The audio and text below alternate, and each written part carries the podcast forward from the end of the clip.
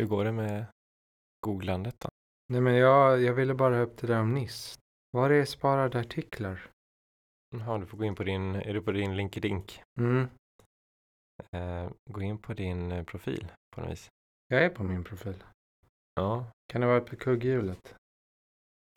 Jag vet ju att du spelar in det här nu också. ja.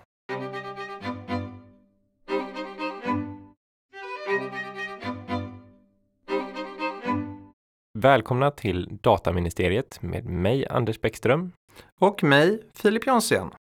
Jag hoppas att ni har hämtat er efter förra veckans avsnitt med Odia Kagan och om ni inte har gjort det så eh, kanske det betyder att ni inte har lyssnat på det. Ehm, Men eh, ja, jag rekommenderar lyssning av det om det är så att ni skulle ha missat det helt enkelt för det, Odia är grym på ett positivt sätt. Alltså jag har ju inte återhämtat det men jag har eh, typ tjuvlyssnat i smyg eh, hur många gånger som helst för att det, det är alldeles fullspäckat med nyttig information om man överhuvudtaget har ett intresse av privacy i USA. Ja, men precis. Eh, det är väl den lilla, vad ska man säga, brasklappen kanske, möjligen att det handlade ganska mycket om CCPA just i avsnittet. Ja, jag, jag kan bara rekommendera, alltså det crazy. Crazy. Men eh, utöver det och dina engelska uttryck i övrigt så försöker vi hålla oss till svenska idag va? Det gör vi. Ja, schysst. Eh, Mm, nej, förresten Anders. För jag tänkte gå in lite på det nya ramverket från NIST lite senare. Så att då kanske det blir Mm. lite engelska i alla fall. Jaha, och då är NIST då för de som inte vet om det. Eller, ja, ah, National Institute of Standards and Technology. Ja, Som är då en de- del av US Department of Commerce. eh, klart som korvspad kan man väl säga. Det var på äkta svengelska. Ja, men eh, jag vet inte vad du tyckte om det. Du, eh, eh, men jag kände ju det att förra avsnittet så om jag försökte säga någonting så blev det lite ja, eh, svengelskt eller lite sluddrigt. Jo, men jag var lite starstruck också hela tiden så att jag kunde inte koncentrera mig. Nej, nej men precis. Sen är det det här med svåra namn på advokatbyråer i USA. Ehm, nej, men jag tänkte att det var ju lite typiskt att när, precis när vi hade spelat in var det vårt första avsnitt för den här säsongen. Så någon dag senare bara så kom Datainspektionens beslut om ansiktsigenkänning i Skellefteå, i gymnasieskolan där. Ehm, och det kändes ju lite retfullt att det kom precis så med dålig timing där. Ehm, det kändes ju nästan som att de inte lyssnar på våra, våran podd eller vet om när vi brukar släppa avsnitt. Ehm, men hur som helst, nu har ju tiden gått och ehm, ja, man kan väl säga att det ruskade om ganska många va? i eh, Svedala, Sverige, när Ja. just det här beslutet väl kom. Jag tyckte det var superintressant att det kom. Det, och inte bara i vårt lilla land utan det har ju nått ut i vida världen. Jag har sett ganska många olika artiklar om exakt det här. Men jag tror också att det låg lite rätt i tiden med ansiktsigenkänning. Mm. Ja, jag såg att Odia skrev någonting om det också faktiskt. Ehm, men, så även i USA då har de sett det. Ja, ja, Överlag kan man säga att i alla fall tycker jag flödet hos mig är det, det är två saker som återkommer hela hela tiden. Det ena är ansiktsigenkänning och det andra är AI. Det vill säga Ja. artificial intelligence. Ja. Inte att beblanda med HI, human intelligence. Nej, nej, nej. Eh, det ena sen, är sen gammalt och det andra är lite nytt kan man säga. Sen får man väl fundera på vilket som är vad. Eh, men jag tänkte det här med Datainspektionens beslut i alla fall vad gäller gymnasienämnden eh, i Skellefteå kommun. Vi har väl båda tagit del av det och eh, det är ju ganska spännande på så vis att men jag, jag tyckte att en av de första grejerna som jag hajade till över var just liksom Ja, men de inleder med det ganska tidigt, på sida två i stort sett, att det här är någonting som har kommit till kännedom för Datainspektionen genom uppgifter i media. Att, eh, ja, på eget bevåg i stort sett då så gör man då en inspektion eller en eh, utredning av det här eh, efter att ha sett uppgifter i media, vilket också gör någon eh, ja, jag tänker det sådär att ganska många bolag kan ju faktiskt ha saker som kommer ut eller kommer till kännedom till allmänheten på olika sätt. Så att man, gör man inte rätt från början så ska man vara försiktig helt enkelt. Men hur som helst, om man eh, läser vidare i, i det här beslutet så står det också som vissa saker som jag hajade till på. Eh, och det var ju bland annat att syftet ska ha varit att på ett enklare och effektivare sätt registrera närvaro i skolan, eller på lektionerna då. Eh, och att det skulle ta uppemot 10 minuter per lektion att registrera närvaro på traditionellt sätt. Eh, och att detta ansikts, ja, ansiktsigenkänningstekniken då skulle spara in en sådär 17 000 timmar per år på den aktuella skolan, där gymnasienämndens skola i Skellefteå. De påstår att de har 22 gymnasieelever, men om det tar 10 minuter låter det snarare som att de har 100 i varje klass. Ja, men det är alltså 10 minuter för det. Jag, jag kommer inte ihåg riktigt hur det var på gymnasiet i, i varenda sån närvarokontroll. Men så som jag minns det så gick det ganska fort att någon läste upp namn från en eh, lista eh, och tittade upp och såg att det var någon som svarade och sen var det klart. Liksom. Ja, alternativt att man helt enkelt såg att alla bänkar är, är fyllda. Ja. Alla är här. Ja. Eller en bänk är tom. Vem är det som saknas? Har jag ett minne av att frå läraren frågade så ropade alla Arash eller Amir eller Filip eller Fredrik eller någonting. Mm. Mm. Ja men precis och det, jag har alltid uppfattat det där som att det gått ganska fort. Aldrig att det tog tio minuter i alla fall men det kanske beror på mm, andra omständigheter. Ehm, men det är ju lite mer eh, sådär någonting som jag kanske tyckte var mer lite, eh, vad ska man säga, lite, lite komiskt. Men det är väl också så när man läser beslutet så de först utgår de från hur många elever det är och sen skriver de att det tar tio minuter per lektion. Och sen helt plötsligt skriver de hur mycket man sparar. Mm. Um, eller så är det här någon typ av sammanfattning i deras beslut. Men hur kom de fram till 17 000 timmar? Ja, ja men det, det är väl bara någonting som nämnden har räknat ut. Ja. Jag gissar att det är från något av alla svaren som har gått in till Datainspektionen att man skulle spara så ofantligt mycket tid och att det av olika anledningar då eh, berättigar till den här behandlingen. Det är ju intressant också ur den aspekten att det här med samtycke kommer ju på tal igen. Och det där har vi pratat om några gånger. Det känns som att samtycke är en sån grej som alltid kommer tillbaka igen på något vis. Um, för så som jag ser det så är samtycke någonting som man kanske ska undvika och framförallt att man ska se om man inte hittar någonting annat att förlita sig på innan man använder sig av samtycke. Ja, men det var ju så i det vi pratade om där med Grekland också, PVC. Mm. Um, även i uh, datatillsynet i Danmark, deras nya vägledning om samtycke. Så i stort sett på varje sida så skriver ju de att ja, kolla om något, någon annan uh, rättslig grund är bättre att använda sig av än samtycke. Men så kommer det upp en sån här då som inte bara eh, innehåller samtycke utan även, även då ansiktsigenkänning som är ganska, som du sa, på tapeten. Det som väl är intressant igen, det är ju just att Datainspektionen i sitt beslut är ganska tydliga med vad som krävs för ett samtycke. Att man eh, också måste titta på förhållandet mellan parterna. Eh, och det är väl något som jag kanske inte sett på så många andra håll förut. Just att man väger in det väldigt tungt. Att eh, förhållanden faktiskt kan påverka om det är ett frivilligt samtycke eller inte. Eh, eller om man alls kan samtycka. Eh, apropå det vi pratade om med, med samtycke och så i USA då, där man har en annan syn på det här. Det, det är i alla fall intressant för de hänvisar ju också till det här med fotografering i skolan eh, och förskola och så. Och där vet ju vi vi har haft en del diskussioner om det tidigare. Ehm, och att just, just att de tar upp just den situationen som lämplig för samtycke. Har du någon spontan tanke om det?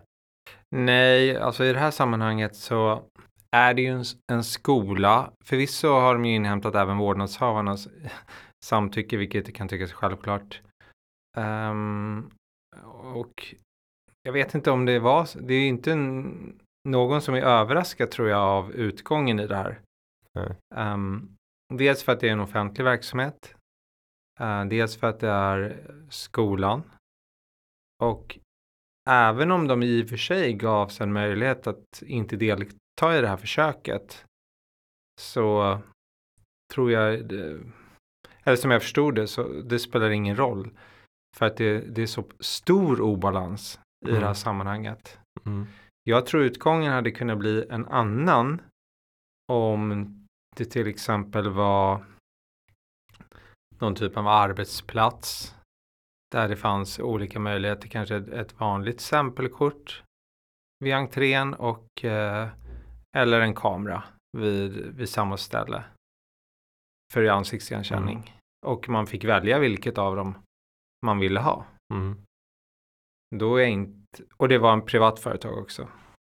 Så tror jag kanske utgången hade blivit en annan. Mm. Kanske. Mm. Det där är ju också lite vanskligt ju. Alltså samtycke med eh, i en eh, arbetsrelation på det viset eller Mm. anställnings, ett anställningsförhållande.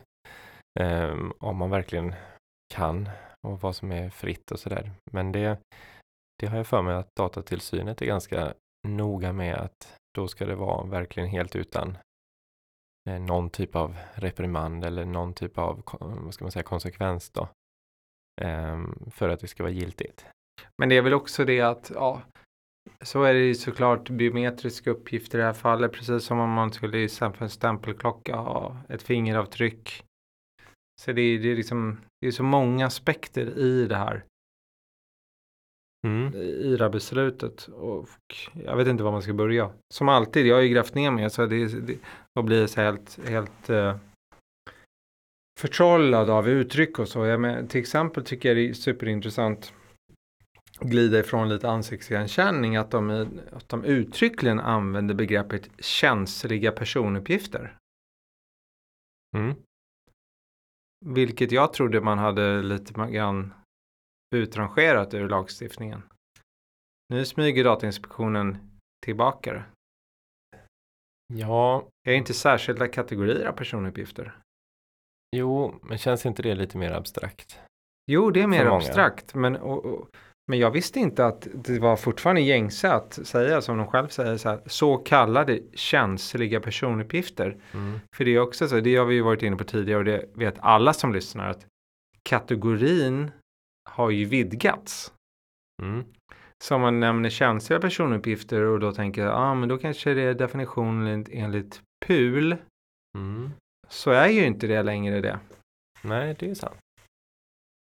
Och det fanns väl en anledning till också att man bytte från särskilda kategorier, nej, från känsliga personuppgifter till särskilda kategorier. Mm. Vad vet jag? Det enda som jag kan, jag, jag kan ju tänka mig att, att det kan uppstå tveksamheter utifrån just, vad ska man säga, den aspekten då. Men känsliga uppgifter, jag tror själv att jag har använt det för att det är lättare att få folk att förstå vad det handlar om. Mm. Än särskilda kategorier av uppgifter. Jag kan hålla med, men jag har väldigt stor respekt för Datainspektionen. Jag tycker de är väldigt, väldigt duktiga. Men jag kan inte låta bli att fundera på om det faktiskt i just det här fallet när det gäller särskilda kategorier av personuppgifter är lite av ett trick att återinföra känsliga personuppgifter. För känsliga som begrepp i sig är ju, om man tänker hur det uppfattas av de, de flesta, negativt om det behandlas. Medan den Mm. särskilda kategorier är lite mer neutralt. Um, om, man, Mm. om man säger någon person är känslig eller ja, det är av känslig karaktär. Alltså det, det, det har ju en viss innebörd, känslig. Och genomgående i det här beslutet, inte genomgående men på de flesta ställen använder de det begreppet. Vilket är då ett, ett begrepp som inte längre finns i lagstiftningen. Det finns Nej. inget förbud att behandla känsliga personuppgifter längre. Det finns bara ett förbud om att behandla särskilda kategorier av personuppgifter. Ja, det här är nog en fråga vi får ta vidare helt enkelt. Kanske Ja. höst, lite senare i höst. Alltså jag får göra en sån här, ytterligare en sån där etymologisk djupdykning på olika språk. Ja, ehm, kan vi köra det som en flashig powerpoint-presentation eh, på vårt lilla förmingel? Jag vill inte lova något, men det är inte omöjligt. Nej.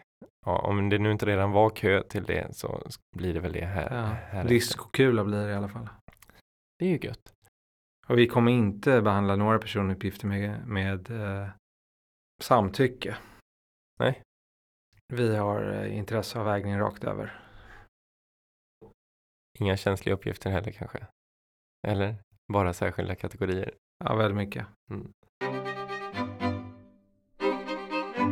Nej, men äh, återigen till deras äh, beslut här då vad gäller gymnasienämnden i Skellefteå. Ja, nu börjar jag pladdra och det hade jag lovat att inte göra. Ja, men det är ju så som det lätt blir.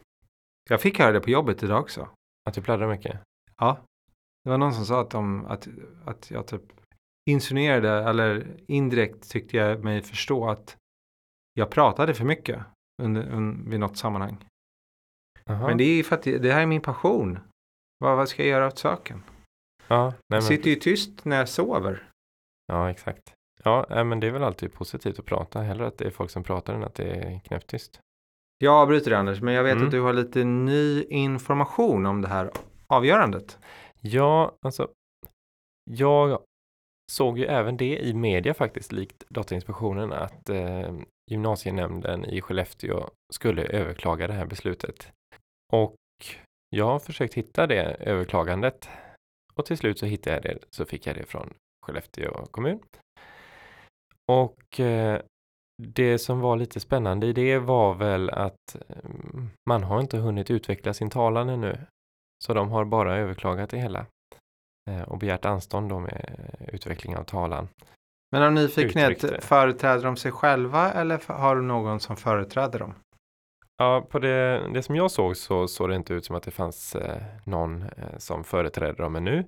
Men det såg ut som att det kanske skulle komma att bli det. Vi ska se här. Ehm. Ja, nämnden är av den uppfattningen att Datainspektionen saknar grund för sitt ställningstagande. Att den aktuella försöksverksamheten strider mot lag eller annan författning. Eh, och att Datainspektionen då saknar förutsättning för att dela ut vare sig eh, varning eh, eller sanktionsavgifter.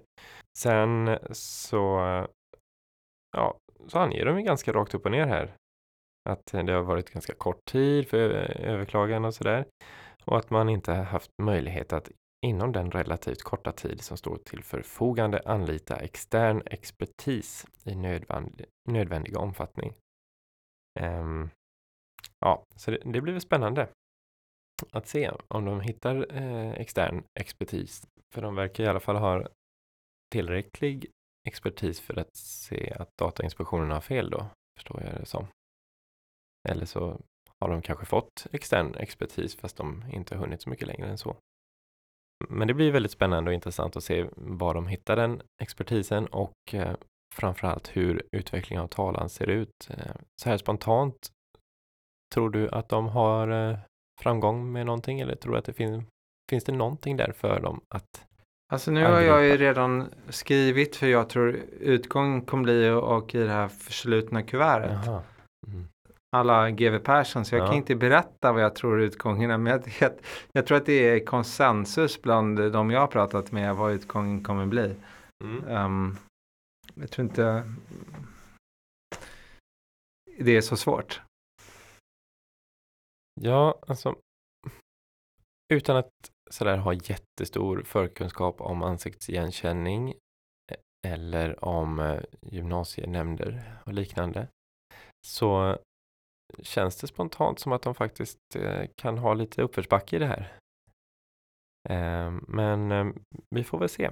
Det blir spännande. Framförallt så tycker jag att det ska bli intressant att se argumenten, själva argumentationen till varför Datainspektionen har fel.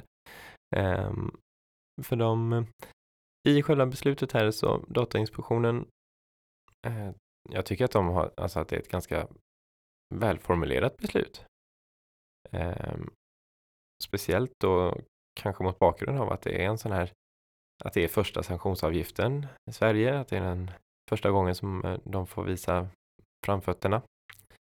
Eh, men att de ändå tar upp ganska grundligt varför man anser att samtycke inte Eh, kan lämnas frivilligt, att det är den här obalansen mellan parterna.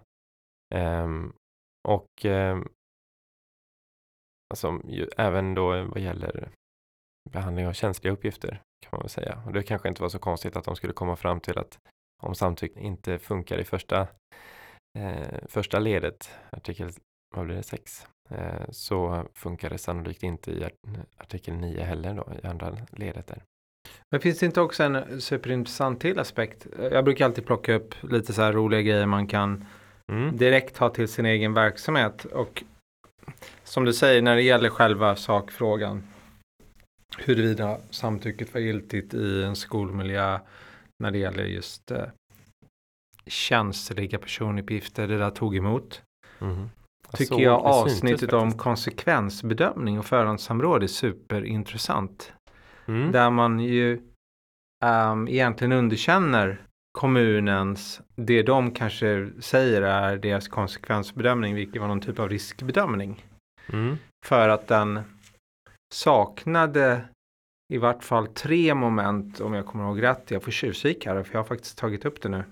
Mm. Som en konsekvensbedömning ska innehålla.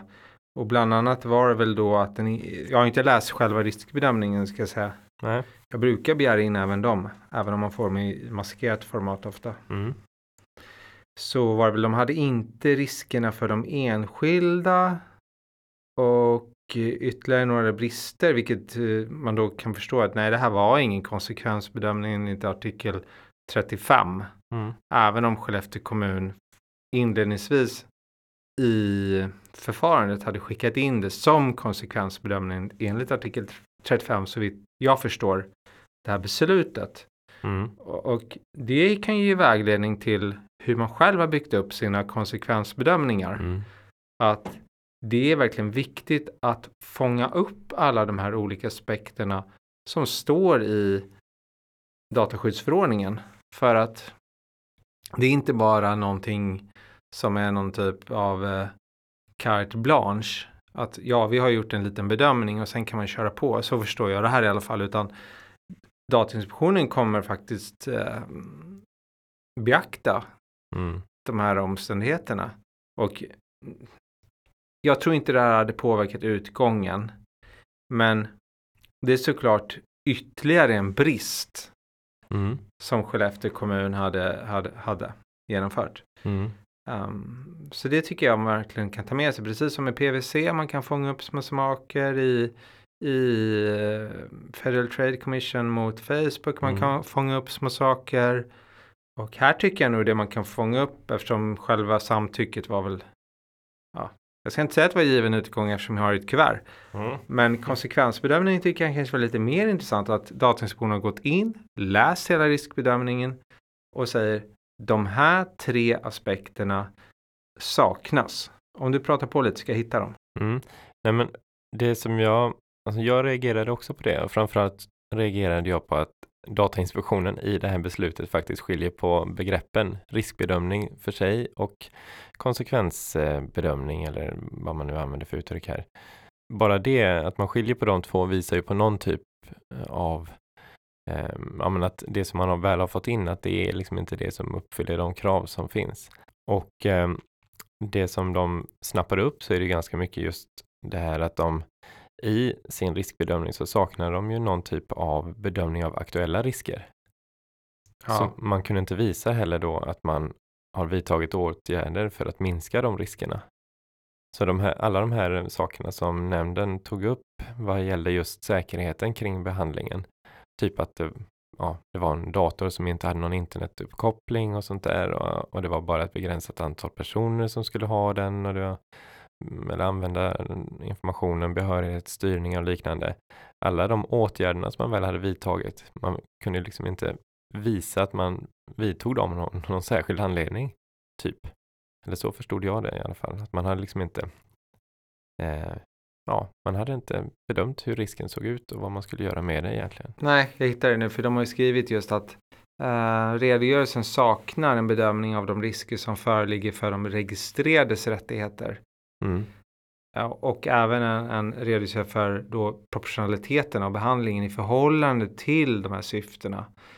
Um, och då kunde artikel 35 inte anses vara uppfyllda. Men om man hade gjort precis det du sa, listat upp vilka risker som fanns, vad sannolikheten var, vad konsekvensen var och sen beskrivit hur man hade vidtagit åtgärder för att minska de specifika olika riskerna. Till exempel då inte, ingen internetuppkoppling, begränsad um, tillgång och, och så vidare och så vidare och så vidare. Då tror jag den här konsekvensbedömningen i sig i alla fall hade varit uppfylld. Mm. Dock hade det fortfarande nog inte påverkat utgången vad gäller samtycket. Nej, precis. Själva behandlingen kanske inte hade fått okej okay ändå, men de hade i alla fall sluppit eh, den biten där vad gäller kon konsekvensbedömningen. Um, Sen hade de väl inte samråd heller? Förhandssamråd? Nej, precis. Uh, nej. Uh, ja, det blev inte heller så lyckat. Men ja, det var ju också lite intressant för just vad gäller att de inte hade inkommit med ett förhandssamråd uh, och att inspektionen då hade sett att det fanns flera olika saker som gjorde att det faktiskt var, fanns hög risk för registrerade. Um, och att man då tar upp de här, alltså apropå det här med att ta med sig saker till sina egna verksamheter. Så om man inte redan vet om det så kan man ju tänka sig då att man kan använda de här orden som någon typ av, ja, om vi använder oss av till exempel då ny teknik eh, som avser känsliga personuppgifter rörande barn och som dessutom befinner sig i beroendeställning. Att alla de där Alltså det känns som det är bara röda flaggor överallt ja, här inne nu. Ja, men och att det dessutom skett genom kamerabevakning i elevernas vardagliga Sluta, miljö. Sluta Anders, jag orkar inte höra mer. Nej, nej, det kan jag förstå. Men eh, alla de grejerna är ju på något sätt sånt då som andra verksamheter kan ta med sig någonting ur också. Att använder man sig av någonting av det så borde det vara en liten varningsklocka som ringer. Att här borde vi kanske göra någonting och det, man kan mer. väl också tänka så här att även om man då kommer fram till att det inte finns en skyldighet att göra ett förhandssamråd. Så vitt jag har förstått finns det ju ingenting heller som hindrar att man frågar Datainspektionen. Nej, precis. Ändå. Sen kanske inte det blir ett formellt förhandssamråd. Eller så blir det, jag, jag kommer inte ihåg exakt alla processuella abrovinker som finns i det här både i GDPR och i förvaltningsprocesslagar. Nej, men det kan väl vara klokt ändå att höra av sig och kolla läget lite grann. Ehm, även om man inte, alltså det kan ju, man kan väl lika väl höra av sig om man är tveksam om man behöver göra, ha ett förhandsområde eller inte. Man kan ju alltid ringa anonymt till deras telefonlinje. Ja. Men jag bara tänkte på, det är superintressant för att, eh, nu har jag sagt det tre gånger under eh, det här avsnittet. Superintressant eller något särskilt? Superintressant. Ja. Nu fyra gånger. Nej, för jag tänkte ansiktsigenkänning, för vi, de har ju inlett ytterligare en tillsyn mot de här som skulle använda det i butiker. Mm. Där har vi också det här företaget Individ som verkar jätteintressant att, att följa som har en patentansökan på hur de ska genomföra ansiktsigenkänning och verkligen ha igenkänningsdelen att man ska kunna känna igen konsumenter primärt då, om jag förstått det rätt, från butik till butik utan att det är personuppgifter.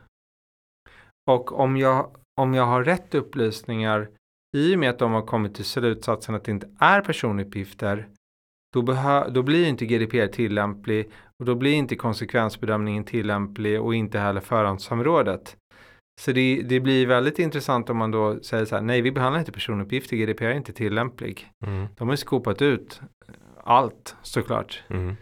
Um, tekniken är ju hemlig i och med att det är en pat patentansökan som ännu inte är beslutad. Och, men det, jag har svårt att förstå, men jag är ingen tekniker, hur man ska över tid från butik till butik kunna känna igen någon utan att det är personuppgifter. Mm. Och det är väl ungefär det som har kommit upp på alla eh, jag, jag har sett dem där poppa förbi på LinkedIn också eh, eh, från bolaget i sig och att nu har vi den här tekniken på gång. Varpå då ja, men, sådana som du och jag om det. Eh, du har kanske ställt någon fråga, men att det väldigt många är extremt nyfikna på hur det här faktiskt ska funka. Och om det funkar. Jag hoppas ju att det funkar för det Ja. vore ju en revolution och det vore ju superbra för, för integriteten i, i, hos personer. Mm. Att man kan genomföra den här typen av analyser utan att enskildas personuppgifter behandlas överhuvudtaget. Och eh, individ kommer ju vara representerade på Nordic Privacy Arena Mm. om då en vecka ungefär när det här sänds, eller ganska precis den vecka faktiskt. Sänds, nu sa jag det igen. Ja, Jag kan inte hålla isär det här med podda och sända radio. nej, men släpps då.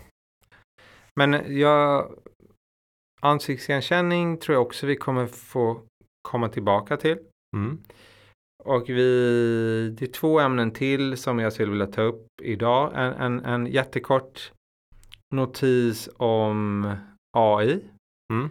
Att det här eh, det blossade upp att någon har använt någon typ av AI eller robot för att härma andra människor och begå något bedrägligt beteende. Mm. Jag tyckte det var super... väldigt intressant. Ja.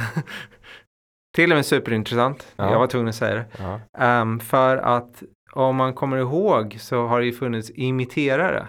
Mm. Ehm, jag, var ju, jag är ju så gammal så jag tittade på Godmorgon Sverige. Mm. Där var det ofta imiterare, eller då och då. Ehm, och om typ Rassel när det gick Mm. så var det säkert någon imiterare med. Jag tror im- imitationsyrket på tv så där har nog lite grann fasats ut. Jag, nu tittar inte jag på tv längre så att jag, jag har svårt att Nej, men veta. precis. Men jag, jag tänker att en stor del av det som typ många ståuppare eh, engagerar sig i så handlar det om att imitera folk. Ja, jag tittar inte på stå upp heller. Nej, det gör inte jag heller så mycket, men det som jag har sett så verkar det vara ganska mycket imitation. Det är två saker, det är tre saker som alla håller, verkar hålla på med. Det ena är, som inte jag gör, det ena är Facebook, det gör jag inte. Det andra är titta på stå upp, det gör jag inte. Och det tredje är att lyssna på poddar, det gör jag inte.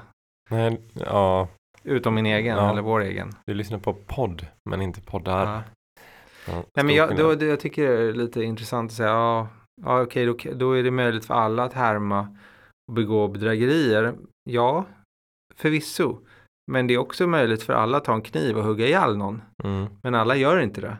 nej, Så precis. bara för att det finns en möjlighet betyder ju inte att alla helt plötsligt kommer börja begå bedrägerier och lura av pe- pengar, folk eh, hus och hem och pengar och bilar. Nej, nej men det blir ju ganska uppblåsta eh, saker eh, när det kommer fram någon sån här grej. Tänker Då jag. tycker jag den här är allvarligare när man till exempel i en video som jag också har sett att man det ser ut som Obama säger någonting men det är någon Mm. helt annan vilket och där är det ju en imitatör och Mm. sen har de gjort någon typ av voice-over hit och dit så att munnen stämmer med talet men han säger något helt annat. Mm. Det kan ju vara värre för det, men om man tänker på tillbaka på Cambridge Analytica och styra val. Ja, då börjar vi snudda på de här autonomifrågorna igen. Eh, med om man verkligen bestämmer eller bes, bes, ja, vad ska man säga, beslutar själv över sin, sina val och liknande. Eller varför man gör sina val. Jag är tämligen säker på att det är inte jag som bestämmer hemma i alla fall. Det känns som de övriga tre tjejerna hemma bestämmer det mesta. Mm. Jag är inte bitter. Nej, eh, men eh, det gäller ju bara att veta sin plats. Men Ibland. ni är ju 2-2 i alla fall. Ja, men eh, jag, ja, jag tror att det ibland känns det som att det är någon av de yngsta som bestämmer. Och det känns inte alls så bra faktiskt. Nej. Det, ja, det var en till och det var ju, det var faktiskt du som skickade det här superintressanta avgörandet från Tyskland om hur man ska beräkna immateriell skada. Mm. Nu är vi djupt inne i GDPR, djupt inne i våra järnbarkar och otroligt ointressant om man inte jobbar med dataskydd. Ja, vi får se om vi hittar ut härifrån sen då. Ehm, det finns ju två delar normalt i skadeberäkningar. Eller man ska säga. Det ena är ju materiell skada, att man faktiskt har en faktisk förlust Ja. Av något slag. Till exempel någon har slagit sönder min bil Mm. och det kostar att reparera den 5000 kronor. Väldigt billig reparation. Kanske blivit påbackad av någon bil Ja. på en parkering till exempel. Det kan hända. Det andra är immateriell skada, vilket förenklat då är med känslomässiga skador. Mm. Eller fördärvat rykte och, och så vidare och så vidare. Mm. Och i det här avgörandet som jag inte har läst på tyska. Du skulle ju byta till tyska. Du sa att du var dålig på svenska och engelska. Ja, Nu ska byta till tyska eller franska. ja eller ungerska var det också. Ja, men det kunde du ju redan lite grann. Ja. Ja. Mm. Men i alla Ja, fall, immateriell skada och det, i det här fallet var det väl så att den här personen som hävdade att den hade lidit skada eh, i princip bara hade sagt att hej jag har lidit skada, immateriell skada, utan att kunna påvisa någon bevisning överhuvudtaget Mm. för det. Mm. Och eh, jag, jag kan tycka det är lite intressant för att påvisa en immateriell skada kan ju vara väldigt svårt. Jag börjar omedelbart tänka, ja men ska jag då ha någon typ av utlåtande från en läkare eller psykolog? Mm. Och kanske om det handlar mer om annan typ, så här att man har dåligt rykte, att man visar någon artikel där någon skriver att jag är, Ha ett osunt intresse för dataskydd kanske. till exempel. Mm. och så vidare. Ehm, jag har ju haft lite grann uppfattningen om att det kanske inte var så höga beviskrav i, i materiella delen om någon hade begått så ett brott inom citationstecken mot GDPR med mina personuppgifter. Mm. Jag tycker jag sett andra avgöranden där det är lite mer är att ja, du får 5000 spänn. Mm. Men vi pratade ju lite om det i våras. Just det där med de beloppsgränserna och ja, att i stort sett vem som helst kunde känna sig kränkt och då skulle ha rätt till någon typ av skadestånd. Jag tänker just i Ehm. Sverige, det, det, det är ju väldigt lätt. I Sverige är alla kränkta hela tiden. För, för allt möjligt. Det är, det är lite grann Ja. invasion of privacy, bara jag är kränkt. Det är, det är lika slagordet idag.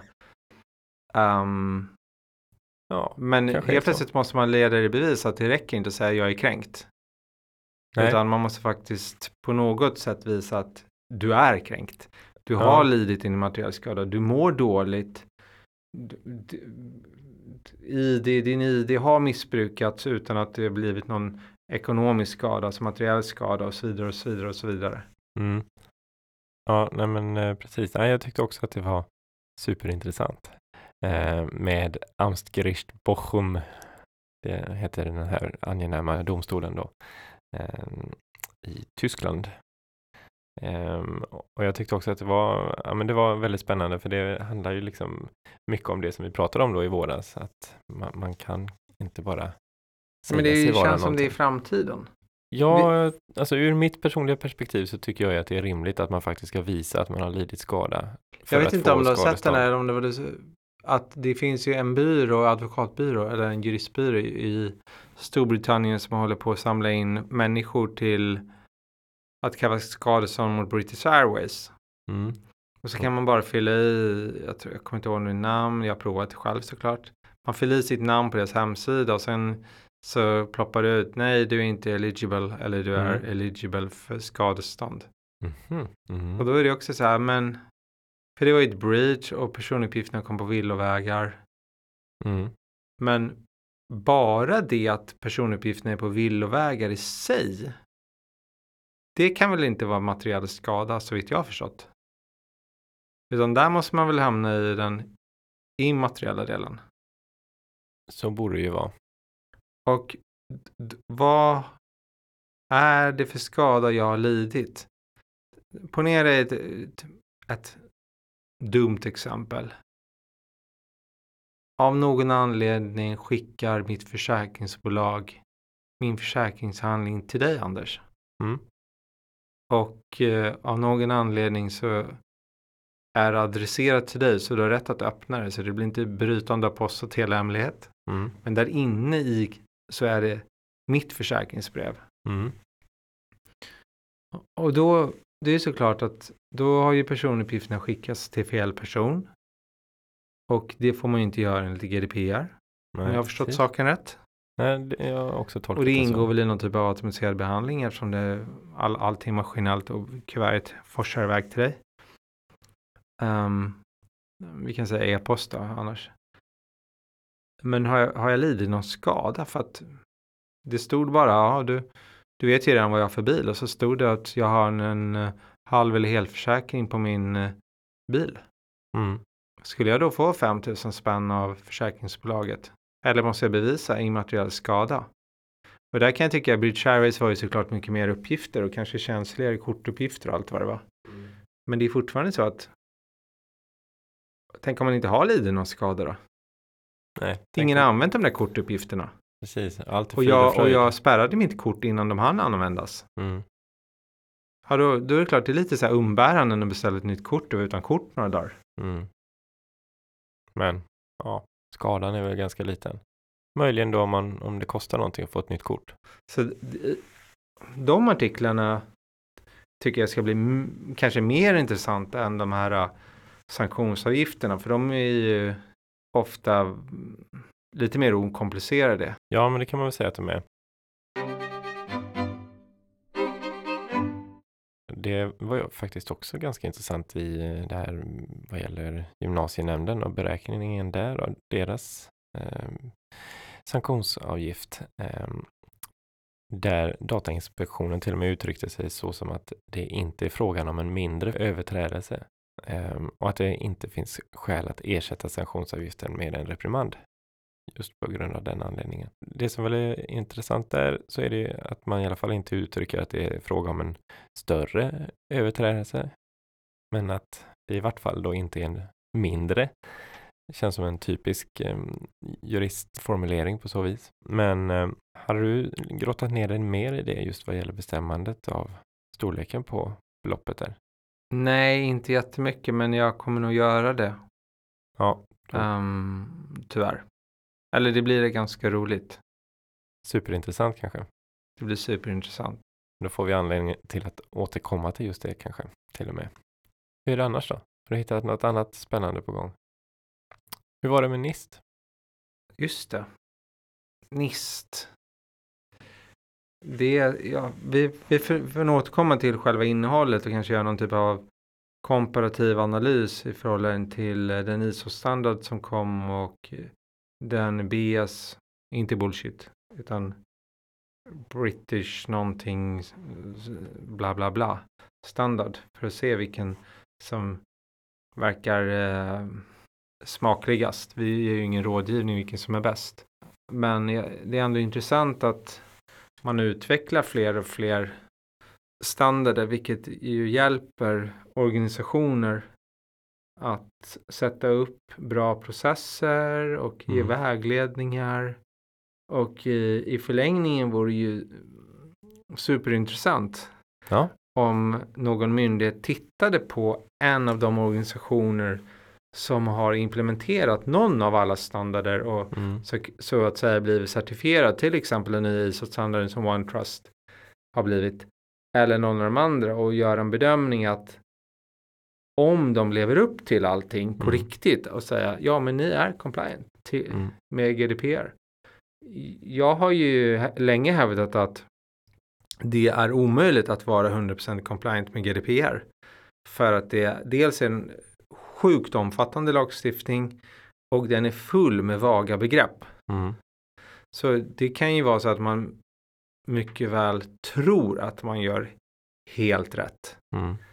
Men att någon annan, antingen en tillsynsmyndighet eller gud vet vem, en Mm. enskild som stämmer en, gör en annan bedömning och sen Mm. kommer det i domstol och det visar sig att den juristen som då tittar på frågan gör en annan analys och en annan bedömning och säger nej, ni är inte compliant.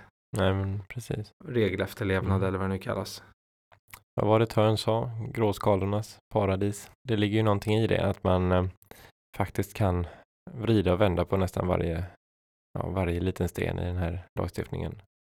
Um, just för att ja, vad ska man säga då, hitta det som stödjer det som man själv eh, helst skulle vilja kanske. Och sen är det också det att om man tar till exempel många begrepp är ju sådana som ingen annan än vi jurister och till och med dataskyddsjurister tror jag överhuvudtaget kan förstå. Som inte ens jag kan förstå. Jag, jag har under senare tid faktiskt funderat jättemycket på begreppet behandling mm. och ändamål. Det mm. låter ju helt löjligt att jag sitter efter tio år och funderar på vad är en behandling och vad är ett ändamål? Men jag vet faktiskt inte, jag kan inte svara på det på ett koncist tydligt sätt. Hur brett är ett ändamål? Mm. Är till exempel ändamålet rekrytering hos en HR-enhet, är det ett ändamål? Mm. Är intervjun, är det ett separat ändamål? Mm. Är, många har ju olika former av tester man får genomföra. Mm. Är det ett separat ändamål? Um, om det är tester där man har en hård poäng, man kommer vidare eller inte kommer vidare, är det då helt plötsligt automatiserat beslutsfattande? Kanske inte kan ha någon rättslig effekt och så vidare, eller så har det Alltså det finns så många och var drar man gränsen? Eller är HR ett ändamål? Mm. Det är väl för brett kan jag tycka. Mm. Men det, alltså jag sitter verkligen och, det, det låter, jag låter ju som jag är helt störd. Men jag är bara superintresserad. Ja, jag håller ju med. Jag tycker ju också att det är just det där, alltså på något sätt var drar man gränsen? För man kan ju gå ner på extremt detaljerad nivå. Eller så har man lite mer tydligt så att folk kanske förstår vad det handlar om. Ja men om man tar det där till exempel, vi kan ju borra ner oss ännu mer. Har du genomfört det här testet som ändamål, ja men nu får du reda på resultatet. Är det ett eget ändamål? Att få reda på ett resultat? Mm. Ja, nej men precis. Och sen när det har gått så dåligt så du tröstas. Mm. Ja. Och så vidare. Ja, kanske leder till alla möjliga olika Här tror jag insatser. vi faktiskt kan bjuda tillbaka Johan och Johan för de har ju lite intressanta idéer kring det här med huvudändamål, bevarandeändamål. Jag tror mm. de nämnde det då. Ja, de vi... hade ju mer, eh, ska man säga då, grupper av ändamål och sen så ingick det saker under va?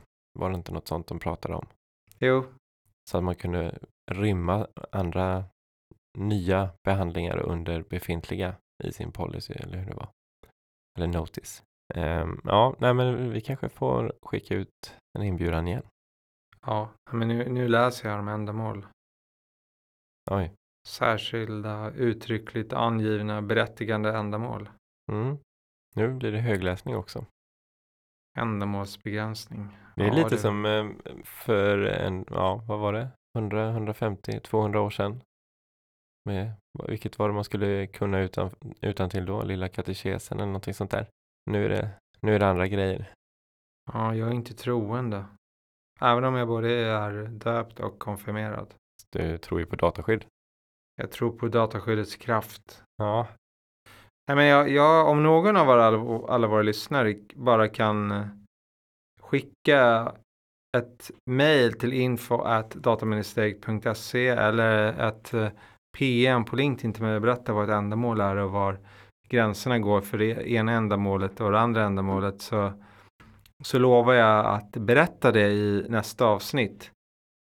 Precis som ni gärna får berätta vad en behandling egentligen är. Mm. Ja, det blir väl toppen och så får man välja själv om man vill bli namngiven eller inte då. Så möjligheten ja. finns att vara typ anonym. Man kan få vara helt anonym. Mm. Utom om man mejlar från en adress där det framgår vem man är. Mm. Så använd datorn i hotellobbyn, sätt upp en ny e-postadress och sen är det good to go. Um, men vad säger du, ska vi börja runda av? Ja, och jag som innan vi inledde var jag orolig för att nej, vi, vi har ingenting att prata om idag. Nej, men uh, lite hade vi väl att prata om. Det finns ju alltid någonting att prata om vad gäller dataskydd eftersom det nu poppar upp grejer hela tiden. Precis som du sa, antingen så är det eh, beslut från myndigheter eller så är det domar från domstolar om det så är då en liten lokal domstol i Tyskland som kanske är liten, den kanske är större än många i Sverige ändå. Ehm, eller så är det då någon ny organisation som tar fram ett nytt privacy framework eller vad det än kan vara. Nu börjar det hända grejer. Och det verkar som att det kommer hända grejer på eh, tillsynsmyndigheternas sida också. Ganska mycket framöver. Så spännande är det. Eller superintressant kanske till och med. Det blir superintressant och även nästa avsnitt av den här podden kommer bli superintressant. Och skicka gärna in förslag på eh, ämnen, gäster.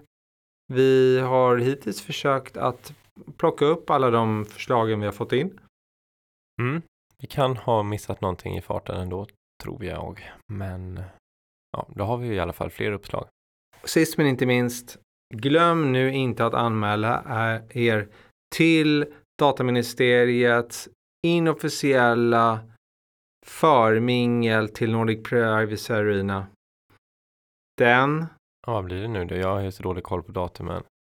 Söndagen innan Nordic Privacy Arena. Ja, du undrar vilket datum det är? Ja, det är den 22 september. Ja, lysande. Klockan 15.30. Visst var det så? Japp. Och på det här stället som heter, det får du uttala för att det är så svårt att säga. Nej, det är på Södermalm, men vill man ha exakta detaljer får Ja. man kolla på vår hemsida. Ja, fiffigt. dataministeriet.se. Ja, men eh, om inte annat så säger vi tack för idag. Tack för idag Anders, tack alla lyssnare. Ha det gott.